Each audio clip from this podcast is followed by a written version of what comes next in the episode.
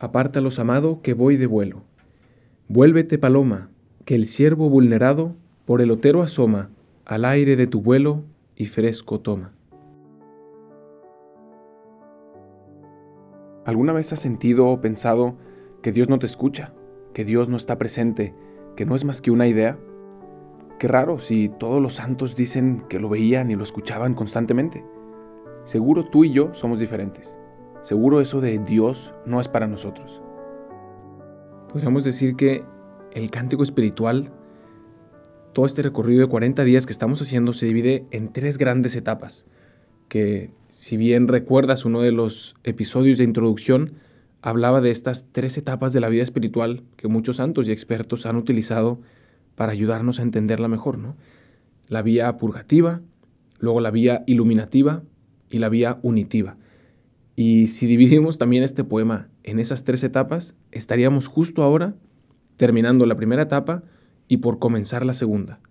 Si te das cuenta, todos los cantos anteriores, estos 11 cantos, han sido como de un deseo, de una búsqueda de Dios, pero Dios no ha aparecido todavía. No ha entrado en el poema, no ha respondido, parece que ni siquiera ha estado presente todavía. Y entonces es un poco la sensación de esta primera etapa de la vida espiritual, en la que el alma busca y busca y anhela a Dios y desea, pero todavía no logra ni siquiera verlo o descubrirlo en su vida.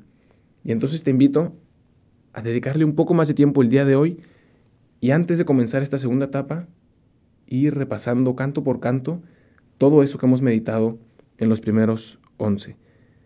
Así que voy a ir lentamente recitando el poema desde el principio hasta donde vamos el día de hoy y entonces podemos como retomar todo lo anterior y comenzar esta segunda etapa y descubrir con un corazón renovado todo lo que Dios quiere darnos.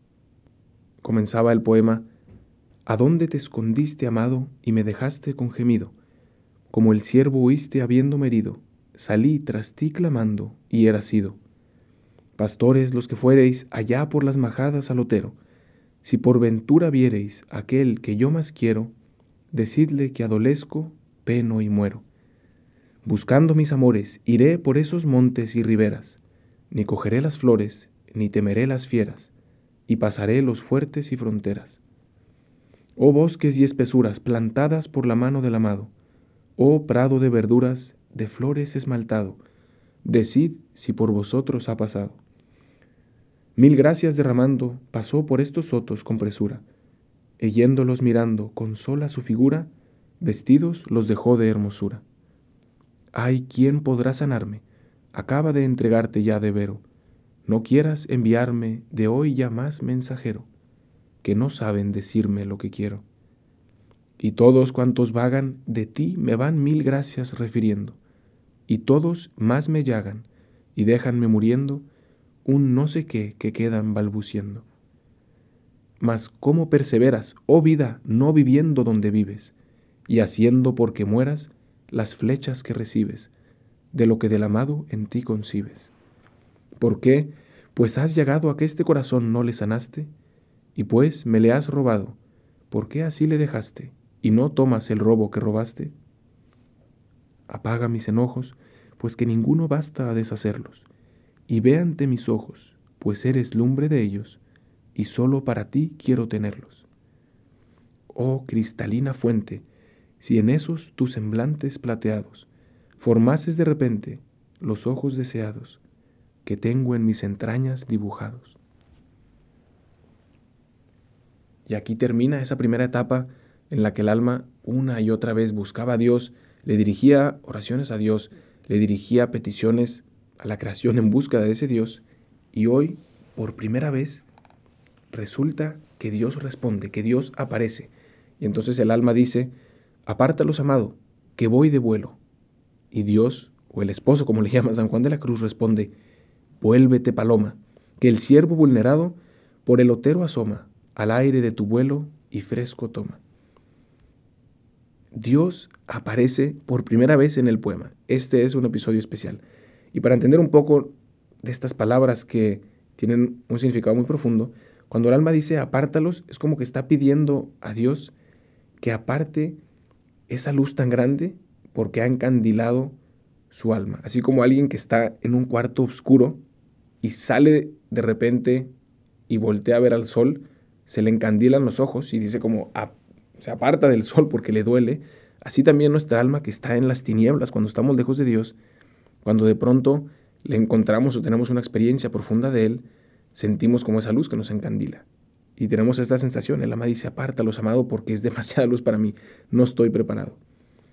Y entonces aparece, aparece Dios y le dice, vuélvete paloma, como regresa hacia mí y toma pues esa imagen que viene del Génesis cuando Noé envía a la paloma y luego regresa, así Dios como que nos soltó de su mano dándonos esa libertad, nos dice, ahora vuelve tú libremente, no te voy a obligar, pero vuelve tú hacia mí porque yo también te estoy buscando. Y luego Dios se atribuye a sí mismo un nombre muy interesante. Se dice el siervo vulnerado. Y si recuerdas, el alma ya le había dicho a Dios que como el siervo huía, como ese animal que en cuanto ve a una persona sale corriendo, así el alma le había dicho a Dios que muchas veces sentía que Dios huía del alma porque nunca estaba presente. Y ahora Dios se llama a sí mismo el siervo vulnerado, porque así como reconoce que hay una herida en nuestro corazón, en tu corazón, una herida, un vacío que le está buscando a Él y que está incompleto sin Él, Dios mismo dice que también hay una herida, un vacío en su corazón. Este es un misterio grandísimo. ¿Cómo puede ser, si Dios es Dios y no le falta nada, que diga que está herido, que hay un vacío en su corazón y que necesita de ti? Pues la imagen perfecta de eso es Jesús en la cruz, con el costado traspasado que aunque es Dios y no necesita nada, se ha dejado traspasar para mostrarte que hay un hueco en su corazón y que hay un vacío, que está Él también herido de amor, vulnerado y que te necesita.